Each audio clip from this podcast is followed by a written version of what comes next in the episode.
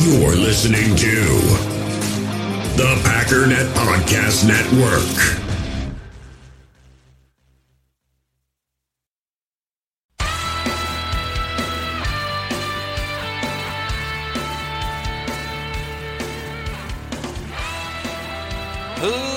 Ladies and gentlemen, welcome once again to the Packernet Podcast. I am your host and resident panelist, as always, Ryan Schlip.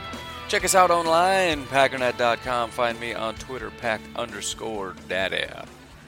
So today is going to be part three of our little exercise. Um, for those that have not been on board, essentially day one we analyzed the roster, compared it to really good teams, really bad teams, kind of looked at what are the issues and what are the best ways to fix it. Then we looked at the draft.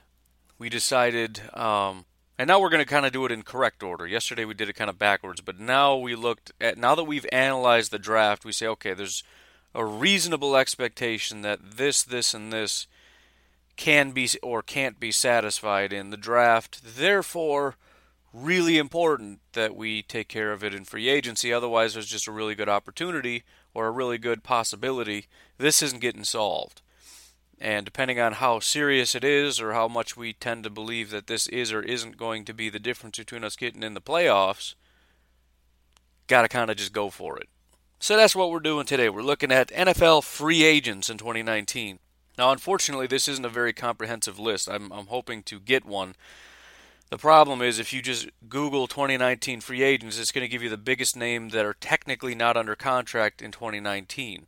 The problem with that is twofold. Number one, most of these guys are going to be re signed, especially the really, really big names. More than likely, teams, you know, if, if these guys are really valuable and or really young and talented, uh, team you just you don't let them go.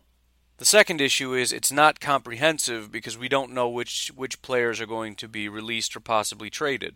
For example, the Green Bay Packers might be looking to offload Jimmy Graham. They could potentially be getting rid of Brian Bulaga. They could potentially be getting rid of, um, well, Clay Matthews and and uh, well, actually, Clay is already a free agent. Who's who am I thinking of? Tramon, maybe I don't know. There, but there's there's people. Oh, Perry, Nick Perry. Now, these guys probably aren't going to be on these lists because that would be too much work for a lot of people to actually look into each team and the cap situation, etc., etc. For example, I mentioned several months ago I looked at the Denver Broncos and said it would probably make sense if they offloaded Von Miller. Now, I've since gone back. Basically, I said it would be a good idea for them to get rid of Von Miller. Then a few months later, everybody else kind of caught on, like, ooh, what about Von Miller? And then I looked at it again and I was like, nah, they're not getting rid of Von Miller. But that's kind of what I'm talking about. So hopefully at some point I'll uh, I'll try to put something together to take a look at it. Just people that would make sense, even though they're under contract. Maybe some options there. Maybe I could just reword my Google search and try to find it. I don't know. Whatever. Um, I've got several thank yous to hand out today. First off, shout out to Josh for joining the 300 Club. For those that don't know, the 300 Club is I'm asking for anyone who is not yet involved in uh, giving to the podcast three dollars for episode 300, and I believe this is 299 today. Not sure, but uh, pretty exciting milestone. So Josh jumped on that board, and I really, really appreciate it. On that board, he jumped on a board, man. I can't stop him. He's a he's a wild man. I don't know, jumping on boards and stuff. That is not how that saying works. I want to thank Mr. Todd, who's in the uh, the Facebook group. He also reached out, wanted to give a little bit. Well, we can technically put him in the the 300 club, I suppose. He gave a number that is a multiple of three, so he's like a 300 club all star, I think. But Todd, thank you very much for that. And then we got two new folks on Patreon. We got Nico and Duncan. Thank you very much, gentlemen. As always, very, very blown away by all the support. This is not an easy endeavor, but um, of all the days that I've considered not getting up and doing this, it's like, yeah, but there's a lot of people that contribute to the show, so it kind of gives gives you a sense of obligation to get up and get get to work. So thank you, and and for all the listeners out there, be sure to uh, be sure to get up and dance is what you need to do. What's going on? Be sure to to thank your local donators. I feel like a PBS commercial, man. I used to hate that, by the way. Like, dude, I'm trying to watch Sesame Street. Why are you talking to me? I'm like six. I don't have money. Begging a six year old for money. Get out of my face. Dude, I'll just change the channel and watch Spider Man. I don't care. I don't need your show. I guess what I'm saying is some people are better people than me. I don't know. But, anyways, for those that would like to get involved in one capacity or another, just check the comment section. There's and and all three of these things got hit up just yesterday. So uh, Patreon, if you'd like to get in there. By the way, Patreon now. I've been saying I want to start uploading stuff just for my patrons. If you're in Patreon for five dollars or more, I've uploaded two Excel spreadsheets now. So yesterday we went through and did position by position and how many players are in each position, etc., etc. I uploaded that, so now you can visualize that and kind of see for yourself, analyze it, whatever. I also put my entire big board from NFLBigBoard.com. So basically, it's the raw, the raw spreadsheet. So I stripped out all the formatting. So unfortunately, there's some supposed to be highlighted highlighted in red. The guys that are that are going back to college. So there's going to be a few guys going back to college that are still on, on the list. There's also some, some information that uh, hasn't yet been updated. But bottom line is there's like 1,000 and I don't know. Oh, I think it's over like 1,100 total prospects. But there's kickers and everything else.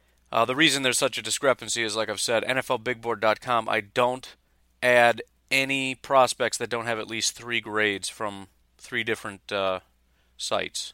But the cool thing is, you can go in, you can look at, okay, I want to see Drew Lock. Why is he where he is? And you can see like some how high some people are. Like at, at the highest, he's you know, I don't know, 18th at the lowest, somebody has him at 78th or 97th or whatever.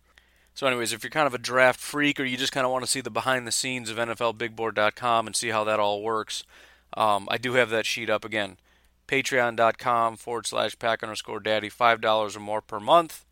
If you're giving a buck, it's just four extra bucks, man. You can see it. I'm going to try to keep adding more stuff. I just got to try to figure out what to put in there. Um, I do a lot of this work anyway, as I've said, for the show, so I might as well just give some of the show notes to uh, the people that are donating to the show. So, anyways, if you're into that, go on and do it. Anyways, we're kind of doing this in weird order today, and it's just going to get weirder because there's another segment that we're going to be adding. But uh, Packernet.com, NFLBigBoard.com, uh, and the Facebook group, Packernet Podcast Facebook group. Boom. But there is one other thing. There is the phone number. You can see it in the description. If you can't see a description, it's 608 501 0718. 608 501 0718.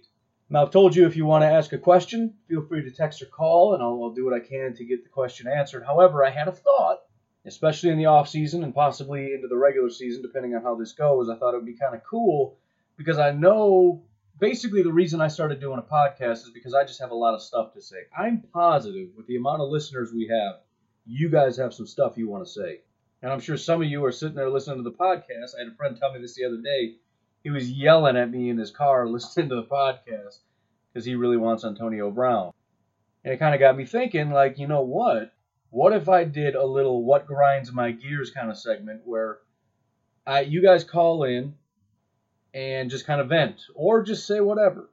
That's not a guarantee I'm going to put it on if you call in probably not going to put on a thing about you just saying, by the way, your show is trash, blah, blah, blah, because, I mean, no. But I appreciate the feedback.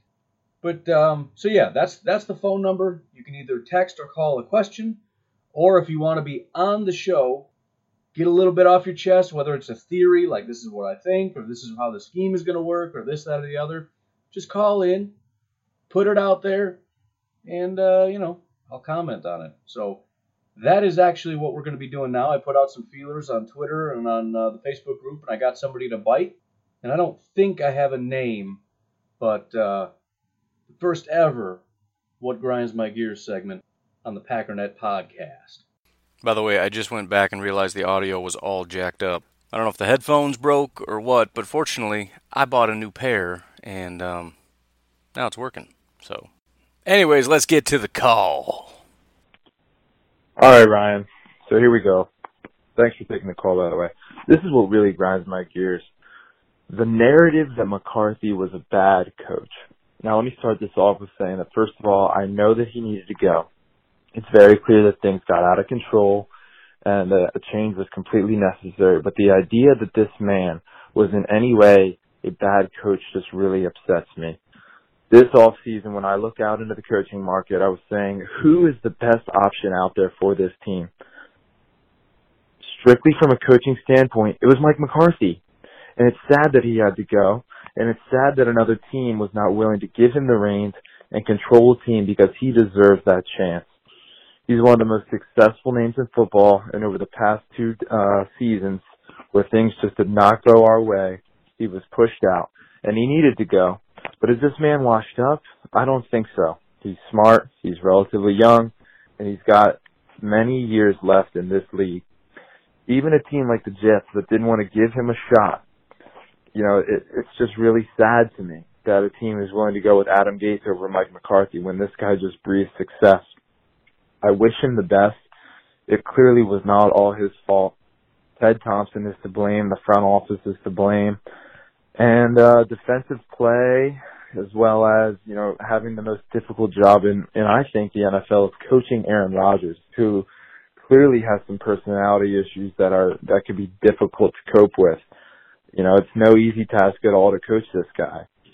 And, um, you know, Mike is great. Uh, wherever he goes next year, I think he'll do well. I wish him the best. And I'm glad that we moved on, but this man deserves another chance And this narrative that this guy is, is, you know, washed up or stagnant or, you know, whatever the media paints him out to be. I, I just don't like it. Thanks a lot, Pack Daddy. So, first of all, thanks a bunch for, uh, for calling in, man. And in my opinion, I agree. The only thing I'm not sure it's hard to argue with just about anything you said, and and I think what you think about McCarthy is pretty much what everybody would say, at least as far as respect for Mike McCarthy, despite you know a lot of the hostility. But you know, fans lose and then they get angry and they lash out. It it happens. I think in retrospect, give it a year, McCarthy's going to be very loved by the fan base for those that don't already. I do wonder a little bit if it's his stubbornness and unwillingness to change his scheme that kind of hurt but I definitely agree that he's very intelligent. As far as coaching, head coaching goes, yeah, he probably is and was the best candidate available. Just outside of the whole offensive play calling kind of stuff, if you want a guy that's going to come in and just be I mean, as far as I, I, I, don't even know the administrative, the the how to structure a team, the kind of discipline, the kind of you know how to keep guys in line, and I mean, the, the Patriots get a lot of respect for the way that they run their organization, but if there's anybody else that runs a clean and tight ship like the, the like uh, the Patriots, it's the Packers and what Mike McCarthy did. Now, two comments here beyond that.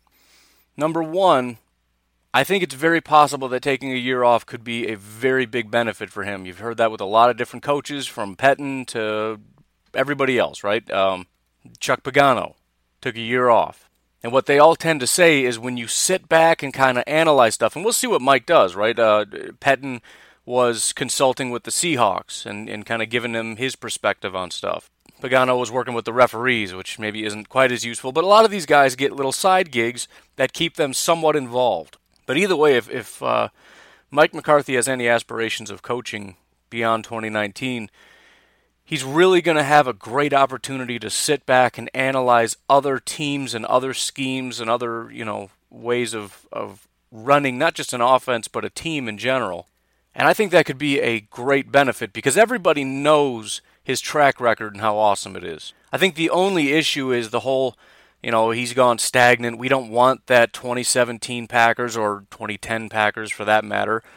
We don't want that offense here. We don't we don't want that here with the Jets. Or now, to your point, is he better than Gase? I think so. Yeah, because as I've said, Gase was on the cutting edge, but Gase was on the cutting edge what, like three, four years ago when he was considered cutting edge. I don't think that's cutting edge anymore. Maybe I'm wrong. Maybe he's still on the forefront. Very intelligent mind. But I mean, if I'm going for a guy that's kind of, I, I don't know iffy as far as his ability to structure an offense. I'd, I'd take a swing at McCarthy over Gase, probably. I don't. I, again, I don't know. I'd have to be in the meeting room. I'd have to understand how these things work. Maybe he just blew him away with his knowledge and his understanding of stuff. Here's kind of my second point, though, which is a little bit more on the negative side about him not getting a job this year. There is, as much as we all want to root for McCarthy, we're ultimately going to be rooting against McCarthy. And the reason I say that is because the one thing that's going to ensure McCarthy doesn't get a job is if guys like LaFleur are successful. I've already pointed out on the show how just about every single person who has been hired out of the Andy Reid or the Shanahan tree, these young, innovative guys, they've all go on gone on to be successful. And conversely, about 100%, and I'm talking about over the last three years, guys that have come out of those two trees have been successful, 100% hit rate. The only guy that maybe has been successful in the last three years that didn't come out of that tree is the Chargers coach. And I've already gone on to say I don't know if I really necessarily buy that. I think they're underperforming based on their talent.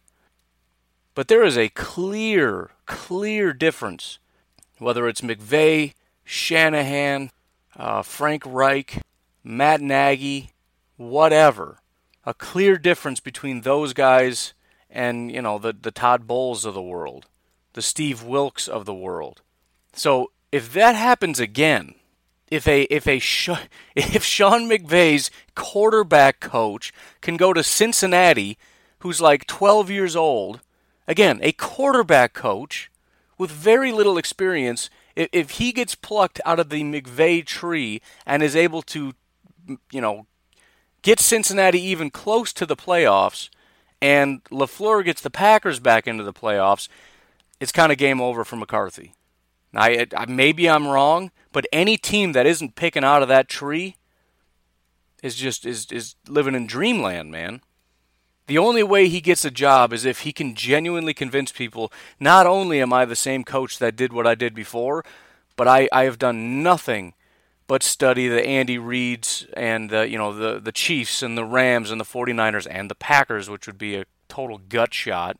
Maybe he would just leave that part out. But to say I've been studying these teams who have been at the forefront, to see what it is they're doing, the strengths and the weaknesses, studying modern defenses and those kinds of things. So if you hire me, you get a guy that's like that. And I've been making phone calls, right? I, I got connections still with the Green Bay Packers. Obviously, he has connections everywhere. McCarthy at this point has his own tree. As long as he's been in the business, guys he's worked with, I mean, he's got connections like you wouldn't believe. I mean, Andy Reid, he, he could call Andy Reid. Not that they were directly working together, but again, he, he was Andy Reid was was a Packers guy for a long time. So it's it's one of those things. There's there's going to be connections, and in the off season, he's going to have opportunities to reach out to a lot of these guys and talk to them, and, and just say, "What have I been missing, man?" You know. But that's going to be his best shot, and he has to realize that that's the way it's going to go. He's going to have to modernize his way of thinking. Otherwise, he's just I don't know. I, I, I, don't I don't know if he gets a job, and even if he does, I don't know how successful he is if he doesn't change his way of thinking. But I will agree initially with with your statement that he is a very very good coach and he definitely deserves a lot more respect than he's being given. But I, I think people are just kind of commenting on the fact that he does play a role in what went wrong. Now, we'll see. This could be the year where everything kind of changes, right? I, I said at some point that well's got to dry up. You can't just spend two years in the presence of Andy Reid or Sean McVay or, or Kyle Shanahan or whoever and expect to be this kind of guru who can be a head coach. So, you know, LaFleur, you know, maybe we can even throw Kingsbury in the mix, although that's a different thing altogether. But if we see these guys all kind of fail and you've got Adam Gase kind of doing well with New York and some of these other guys, Bruce Arians, right? Bruce Arians, if he can do something in Tampa, that could be kind of big, even though he was successful with the Cardinals anyways. It just kind of shows goes to show you don't need to be of that tree and taking a year off can be a big benefit, especially depending on the organization, right? They they need some structure, they need some discipline. If you've got some issues, maybe I'm your guy, right? Locker room's getting a little bit shaky. Call me up, man. I'll I'll come straighten it out. So, anyways, thanks again for the call. And if you'd like to also call in and give me a little little grinds my gears, you don't have to say this is what grinds my gears if you don't want to. I'm just saying that's that's kind of what it's about. It's 608 501 0718. All right, now let's turn our attention to free agency. Again, piggybacking on what we did yesterday, kind of working our way through this again. Um, I didn't really mention quarterback yesterday. Obviously, it's possible we take a flyer sixth, seventh round or something. I don't really want to because we have DeShone Kizer, We paid a relatively high price for him. Um, I don't see us doing anything super crazy there.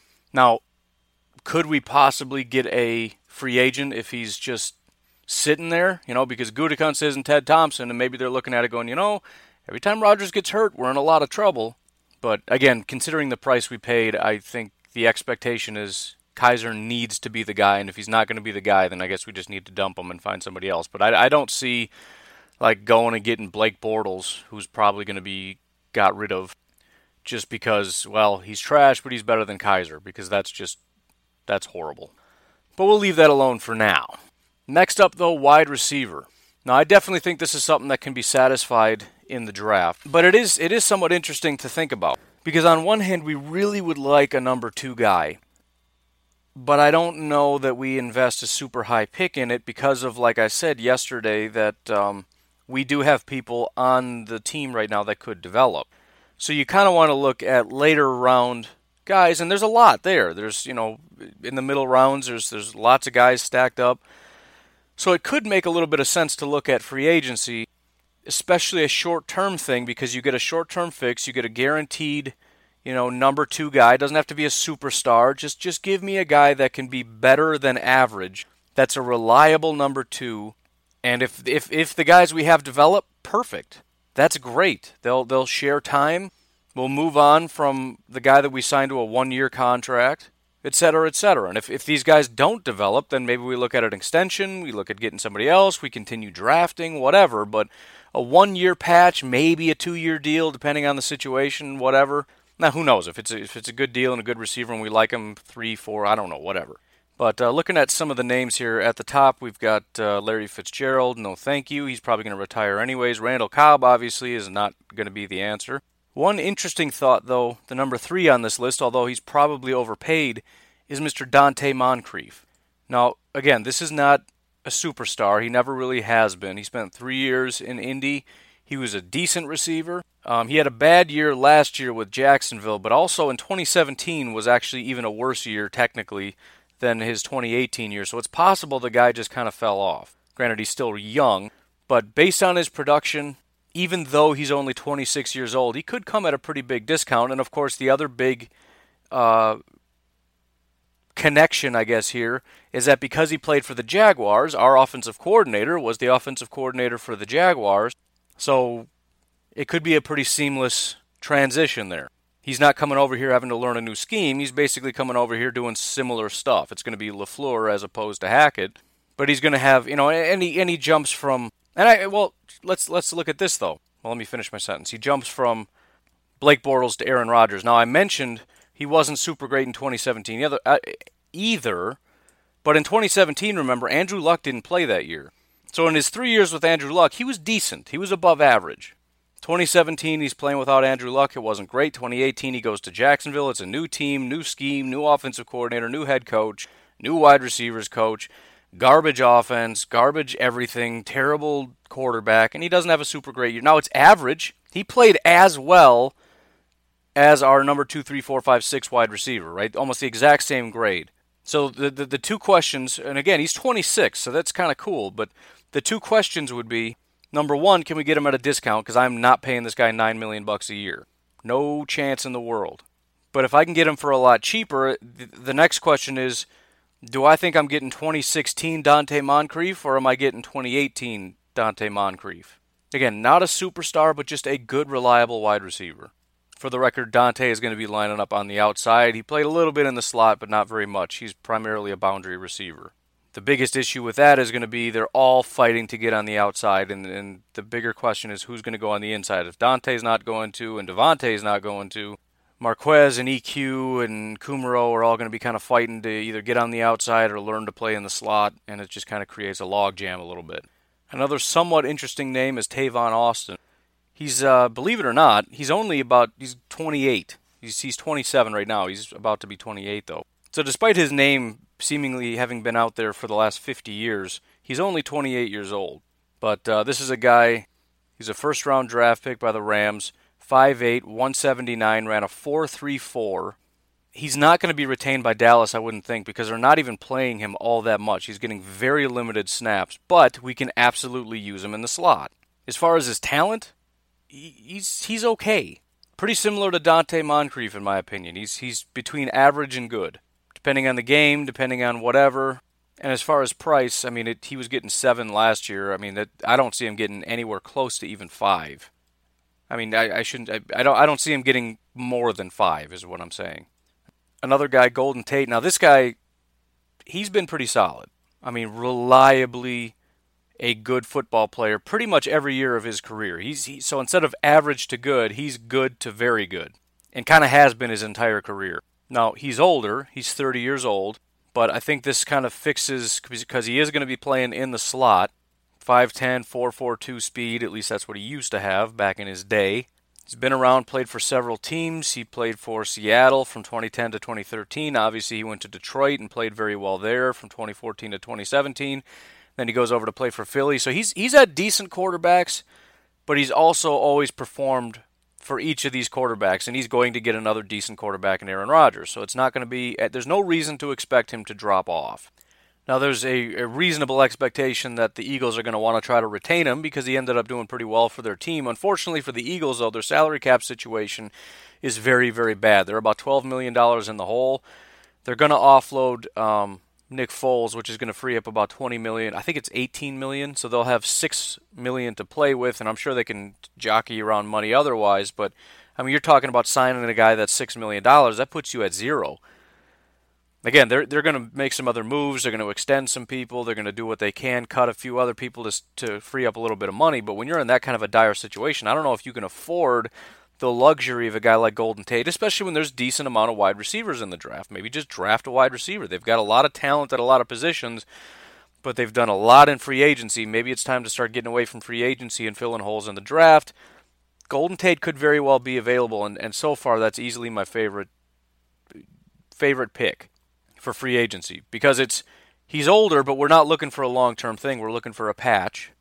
He's talented. He's he's never really had a bad year just kind of makes sense. Now, because I'm crafty that way and I'm just a Google ninja, I actually did find a few articles about guys that may be getting cut or traded by their team, so let's take a look at some of the wide receivers that are potentially available that maybe you ain't heard about yet. Number one, Sterling Shepard. Basically, this is a situation where Sterling Shepard is a good enough player and a young player that you you drafted, you developed, and you should never let go. The problem is he's going to be very expensive. And similar to what the Packers did at wide receiver when they started purging guys, it gets to the point where we're just paying too much for one position. They paid Odell Beckham. They paid him a lot of money. The consensus right now is that it's way too expensive to have Odell Beckham and Sterling Shepard, who's going to want a decent amount of money, on your staff. So it would make sense to trade him away. Now, this guy is still on his rookie contract this year meaning if we took him and paid his base salary, it's $1.2 million. Now, I don't know if there's going to be an expectation of a contract extension, but I also don't know if it's any of his business, anyways, or even if you're allowed to do that on a rookie contract. I have no idea. But for a one year, see, and, and that's the thing, though, too. You don't really want a one year patch when you're dealing out draft picks. I mean, if this guy, if we're talking about like a second or third round pick, let's just call it a third round pick for Sterling Shepard, you're not going to do that for a one year patch. The expectation is to sign him long term. And I think if it's that important of a position, you'd rather just spend a second or third round pick drafting somebody. Because on one hand, you're drafting somebody that's going to be with the team for a long time, but you've got four years of a rookie contract as opposed to Sterling Shepard, where you're given a third round pick for a guy that's pretty good and does fill a need. He's not elite by any stretch of the imagination, although I'm sure his production will go up if he goes from Eli Manning to Aaron Rodgers. But the problem is in 2020, this guy's going to be like, all right, I want my 13, 14, 15 million dollars. And you're just like, whoa, no, man. That's no. For you? No, because then the Packers are in the exact same situation. We're paying Davante. Now he's not getting Odell Beckham money, but I'm, I'm not paying Davante what we're paying Davante, but then paying Sterling Shepard almost the same amount of money as Davante. Never. So then he's going to say no, and we're going to lose him. And then essentially we lost a third round pick for a guy that we had for one year that was pretty good, but isn't going to make that big of a difference. Another potential name, but probably not, is the Chicago Bears' Kevin White.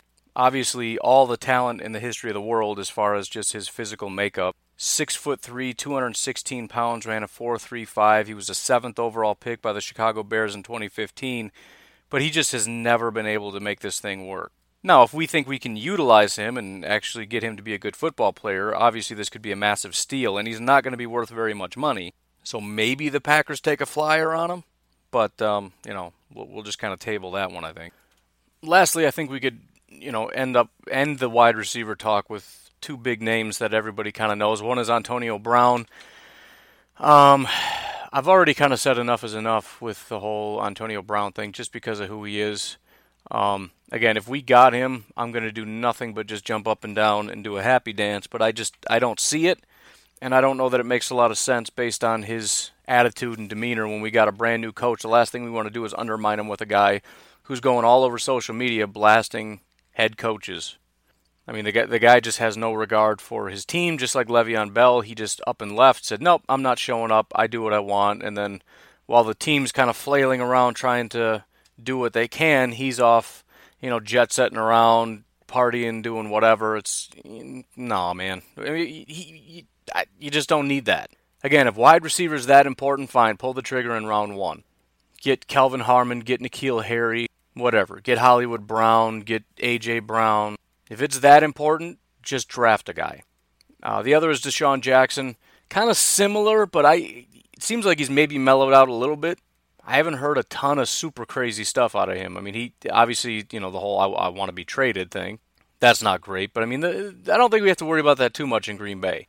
Um, you know, I, have mentioned before the one thing I don't like about Hollywood Brown is that he mimics sort of the wide receivers that we already have, the really fast burners on the outside. If we get DeSean Jackson, again, we're just kind of like tripling down on a certain type of player. Now, the good thing is he can actually do it. There aren't, there just aren't guys that can go deep like DeSean Jackson can go deep. And as much as I feel like the deep shot is something that maybe is is played out for Green Bay a little bit, and we should try to focus on short to intermediate routes a little bit more, we do still need somebody that can that can do that. Right? Things were really good back in the day when you had Jordy Nelson running the deep post. Right? He I mean he could just hit it. It was just a beautiful play. You could count on it like once every second or third game. They're just they're going to hit that. Eventually, it's coming. Right? He just he had it down. He knew how to run the route. Rodgers knew when to throw it, where to throw it. They had the timing. Everything was, it was just a beautiful play. And I do think a team generally is going to be limited if they can't make that work. Now Davante can do it. Uh, he's a good enough route runner that he can do a double move and get open down the field eventually. But uh, you know, a guy that can really threaten deep, um, I think is pretty important. And we do have guys that are fast, but fast again doesn't always translate to being absolutely a deep threat. Trevor Davis is fast, doesn't necessarily mean anything. So I'll, I'll put it in the maybe column. I, again, that's another one of those things where it's like if they do it, all I can think of how, is how lethal that could be. But do I think it's going to happen? No, I don't. Anyways, let's get out of wide receiver. Uh, running back, I've kind of mentioned that I don't want to go too crazy with it. You know, obviously, I don't want Le'Veon Bell. I don't want to do an early round pick. I think I'm content. You know, you start talking sixth, seventh, or undrafted free agent, getting another running back because again, we just need bodies. We got Aaron Jones, we got Jamaal Williams, we got Kapri Bibbs if we decide to hang on to him. Let's just get one more guy. So I'm not sure I'm really looking at a free agent there. Fullback, okay. As far as tight end, man, oh man, I really, I really don't want to dip into that well again. I was kind of thinking about it after the exercise yesterday. I kind of feel like edge rusher, offensive tackle, and then tight end would be a pretty good series of events based on what positions are available, what positions we need. That kind of makes sense to me. I know we'd like to get a second pass rusher and all that kind of stuff, but we also need a tackle, and a tight end would be pretty nice. And based on where there are tight ends and the amount of talent at tight end and where they are, I think second round there's going to be a pile of them, really talented ones. If we get a, you know, uh, Brian Burns or a Montez Sweat or a Josh Allen or a Jachai Polite with our first first round pick, then get a Dalton Risner with our second first round pick, and then uh, whatever, uh, T.J. Hockenson or something with our second pick I feel like we've optimized our picks, if that makes sense. But can't always guarantee that. Not a ton of tight ends. If we don't get one in the first two rounds, are we going to get one in the third? Is there going to be any available? I don't really know. But um, I'm just I'm really getting kind of tired of, of dipping into this. If we did, however, it's got to be somebody with at least a little bit of youth, and there really just aren't very many. You know, Tyler Eifert is you know one of the more I don't want to use the word tragic. That's a little overly dramatic, but I mean, you talk about a very, very good wide or tight end that just cannot stay healthy. But he is again a free agent, just like every year. Packer fans are thinking maybe we can get Tyler Eifert. Imagine if we had Tyler Eifert. He's currently 29 years old, so he is getting up in age, and um, I mean he, he's getting five and a half million right now. Uh, maybe he's not going to get that if we if we can get him for Marcedes Lewis money, which is like two million bucks, then I guess we could take a shot at it. But I, I don't know, man. I'd, I'd rather just hang on to what we have, you know, keep Marcedes Lewis because of what he's able to do. And, you know, he's got experience with our offensive coordinator, and maybe we know how to utilize him a little better under our new regime. You know, keep Jimmy Graham, see if we can kind of revitalize that situation. And then, um, you know, maybe move on from Lance Kendricks. I, I, don't, I don't know and then hopefully we can draft somebody. I just I don't really want to, you know, Jared Cook, eh, he's 32, he'll be 33. Antonio Gates is 40. You know, Luke Wilson with the Lions has never really been all that good, but he's he's 29, which I guess is young and in free agent tight end years. Josh Hill with the Saints is 29. Uh, ben Watson is also 39. He's another 40 year old guy. You know, Nate Sterling, uh, Nui. It's it's it's all 28, 29. None of these guys are super great either. Now, here's a name, and I'm guessing he's not going anywhere, but let's take a look see real quick. So the Baltimore Ravens, this is actually kind of interesting. They drafted last year Mark Andrews and Hayden Hurst. They went two tight ends last year in the draft. A free agent this year is a guy by the name of Maxx Williams. Maxx Williams was a very, very good tight end the year he was drafted. Now he started off slow because as that that tends to be the case, right? Tight ends, it seems like it takes three years, even first round guys, to kind of really step into their own. So 2015 he was average, 2016 he was average, 2017 he's above average, 2018 he finally cracked that good category. But again, we're talking about a guy who I I think what is he, 25 years old? Maxx Williams is 25 years old. He's a free agent.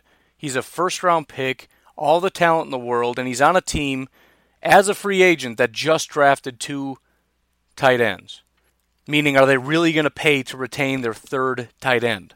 I don't think so. I don't think he's going to be a Raven. So that if we're going somewhere, I think Maxx Williams is kind of my my my thought. Otherwise, you know, let's look at the draft.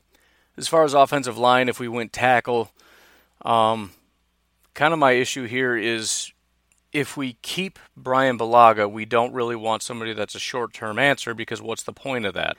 Essentially, we're overpaying for a tackle that's a veteran to be a backup in case Bulaga gets hurt. That doesn't make sense. And if we're not overpaying for him, that means he was really terrible, so what was the point to begin with? We've already got really terrible tackles, we don't need another one if we let Bulaga walk and then sign another free agent tackle, what exactly is the point of that if they're a veteran, unless this is a long term deal? But Brian Bulaga is already an older veteran that's very talented. Why don't we just extend him? So the only way this works, in my opinion, is if we get a young tackle that we think is talented and we sign him to a long term deal. The problem is, is, as important as tackles are, you don't let young, talented tackles leave. So I don't think free agency is the place to go to get a tackle. Not to say we won't dip in somewhere and get somebody, but it might just be a Ted Thompson signing where it's like, I don't know, here's a guy. He's not very good, but uh, he's kind of some depth. You know, here's, I don't know, 32 year old Sam Young. Enjoy. However, guard, on the other hand, we've got some guys playing guard right now that are not all that great. Uh, the first guy, and I've heard his name mentioned a couple times, is Mike Iupati. Um, he's been on a bit of a decline a little bit. Now it's it's it's not 100% because he's been injured the last couple years, so maybe it's not a decline, it's just that he's been injured. But when you are uh, 31 going on 32 and your last two seasons you've been hurt, I don't know. I suppose the good news is you're getting a quality, talented guy that's going to come at a discount, but um, eh, Another really talented guy is Roger Saffold with the Rams. Um, I don't think he's going anywhere. The Rams don't really have any depth at guard. They've got two guards, and they're both very, very good. Um, they also have two very good tackles, and the offensive line, as important it is as it is to the Rams, and being able to maintain the run game and keep their quarterback safe, I think they're going to pay Roger Saffold handsomely to be able to stay there. There's there's actually quite a few options here. You know, another one is Andy Levitre. Levitre, Levitra, whatever. He's getting up in age. 32 going on 33. But um, with the exception of 2018, in which he got hurt, the guy's had a pretty solid career. Now, it could be one of those things he's on a downswing. Who knows? But, you know, if we're looking for a short term, one to two year contract with a guy who's automatically an upgrade over what we have, there you go. And I, you know, I, considering drafting a guard is always going to be a little bit iffy depending on how early you do it. I don't mind the idea of getting a free agent guard, especially a higher priced one, even if he's older. If he's got a good track record of being a solid guard and he can come in and start, and guards are relatively cheap, I don't mind that at all. You know, Ramon Foster, the Pittsburgh Steelers, he's a solid guard. Is he getting old? Yeah. Is he as good as he used to be? No. But we need a lot of help in the guard spot. If we can get a, a sure thing, even if we're paying a little bit extra for him, I don't really care. So, I mean, it, it's one of those situations where you'd like to satisfy it in the draft, but we're probably not going to touch it until kind of getting later. And once you get later, it's kind of iffy. You start talking fourth, fifth, sixth round, I don't have really high expectations that you're going to be a starter. And we kind of really need a starter. So, I don't know. I think there's going to be a lot of options in free agency, and I would like to see the Packers dip into that a little bit. We talked about corner, and I mentioned uh, I really don't want to invest in a free agent. The only thing that would really make it worthwhile is if we went out and just got a stud. But again, it doesn't really make sense. We first of all already got Bashaud Breeland, so we've put cap space, you know, free agent cap space allocated to corner. We also have Jaire, Josh Jackson, Kevin King. These are two second round picks and a first round pick, all as cornerback. We have so much already invested in cornerback, I just can't do it. Again, if you want to draft somebody in the fifth round or whatever to take a flyer to see what happens, go for it. I'm not, I, I don't, I just, I can't do it, man. It's too much. These guys just have to be better. Safety now. Safety, I think, might be one of the biggest because I don't see anything really helping us out in the draft. It's possible. Again, we could get Diontae if he ends up going into the draft. There's, there's, as I've said, several guys in the fourth round that have panned out in the NFL. Um, who knows? You can get a, a early to mid round guy that maybe pans out, and considering the lack of talent we have at safety, maybe he steps up and can actually contribute. Probably should be able to play, considering the talent. So, a couple of high priced and very talented guys. Everybody knows Earl Thomas. The situation there, he will not be back with the Seahawks. At least I'd be shocked if he even considered that. That puts him with, um, I would say 31 other teams, but as I've said, a lot of teams already have safeties, and a lot of teams not only have one good safety, they've got two. Right? The Bears are not interested in Earl Thomas. I don't think the Vikings would be interested in Earl Thomas. Maybe the Lions. I'm, I'm just I'm just going through, and, and it's so we wouldn't have all that much competition. And the good thing is that drives down his price. Now it could get to the point where he just doesn't get a contract. We saw that with several safeties last year and the reason was you got safety saying, This is my value, and you got teams going, Yeah, but I'm not paying you that. I'm the one holding the cards here because nobody else wants you. Your value isn't just determined based on your play, it's based on the market. And right now, the market is in the tank because there's already an oversaturation of good safeties in the NFL. Your value goes down. I'm sorry if you don't like that. That's just the way it is. So I think if the Packers, because his current average per year is 10 million at 30 years old, coming off a really bad injury, if we say, all right, I'll tell you what, I'll give you 10, that's, that's the same amount of money you were getting paid before, before your, your recent injury, before you turned 30 years old, that's what you're getting. I'll give it to you again. And I'm going to give you a two, maybe three year contract, averaging $10 million a year, X amount in guarantees. Now, I'm sure Earl Thomas wants more than that, but what's he going to do to get more than that? Is somebody really going to pay him $14, 15 million dollars? I'm just saying. Another really big name, really talented guy is uh, Lamarcus Joyner, safety for the Rams. Now, the, the reason this is interesting is because the Rams franchise tagged him last year. Uh, his current contract right now is 11.287 million. If you franchise tag somebody a second time, that goes up 120%, so it goes up to 13ish million. Now, maybe they would do that. I don't know. Maybe they'll just give him a contract. I'm assuming the reason they gave him a contract is because 11 million is a lot cheaper than he was asking for and would have gotten on the on the free agent market. Do they still think that's the case at 13ish million? I don't know.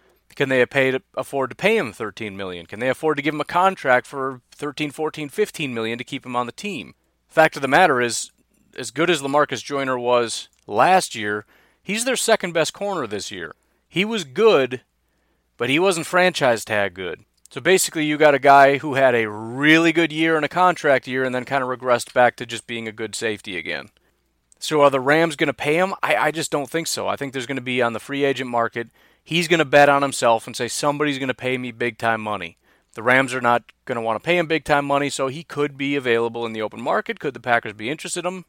I would say I hope so. Again, we are one of only a handful we'll call it maybe half the league that's even interested in going out and getting a big name free agent safety. That's still a lot of teams. We're talking 16 teams. But that, that should give us a leg up. Uh, of that 16, how many have cap space? How many have other needs that they need to satisfy? How many are going to try to rely on the draft? You know, whatever. I think we have more of an urgent need at safety than a lot of other teams. We've got Tyrann Mathieu back at it. Is Houston going to retain him? I don't really know. It was a one year contract.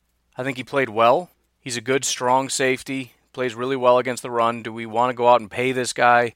If we pay him, does that mean we're giving up on Josh Jones? I don't really know what that means, but he's an option. I think he's he's definitely better than Josh Jones is. That's not my favorite pick because I'm looking for a free safety more than a strong safety, but you know, whatever. He's only 26 years old. We could sign Tyrann Mathieu for I mean, I don't know, his one-year deal was for 7 million. 7 again, six. I mean, we we could get the guy a three-year deal for six million dollars a year. That's pretty dirt cheap, and he's he's a, he's just a reliable guy. Uh, he's not elite, he's not a freak, but he's he's a strong safety that's just reliable. He's just he's a good football player. He's good against the run. He's good. He's decent in coverage. You know, he's he's very good against the run. He's a decent tackler. He's decent in coverage. He's decent in pass rush. Just across the board, he's just a solid guy.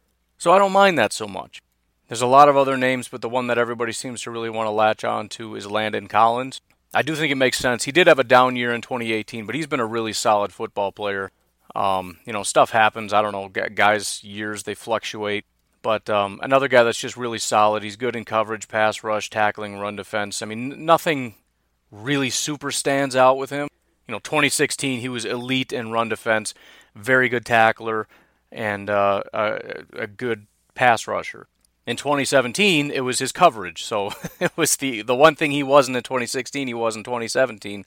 And now in 2018, he was he was good to average in just about every category. So definitely not quite as good, but that could maybe work to your benefit as far as how much money he's going to get again, how many teams actually want safeties? And then you, you got to figure Landon Collins is competing with who? He's competing with Lamarcus Joyner, with Earl Thomas, with Tyrann Mathieu, with Marcus Gilchrist, Chris Conte, Mike Adams, HaHa Clinton Dix. There's a lot of guys out there. So if I go to Landon and I'm like, all right, I'll give you, I don't know, $8 million to come play for us. And he's like, no, no, no, no, no, no, no. I'm a, I'm like the next up and coming guy. I'm real young. I deserve, you know, a 12, 13 million dollar contract. It's like, okay, I tell you what. If I can get Earl Thomas for 10, I ain't paying you 13. And Landon just kind of flails around and waits for somebody to offer a contract as as more and more teams that are potential draft or suitors for him end up picking up the Lamarcus Joyners and the Earl Thomases and the Chris Contes and they, they go out and get these guys. Suddenly Landon's going to be like, all right, fine, I'll take it.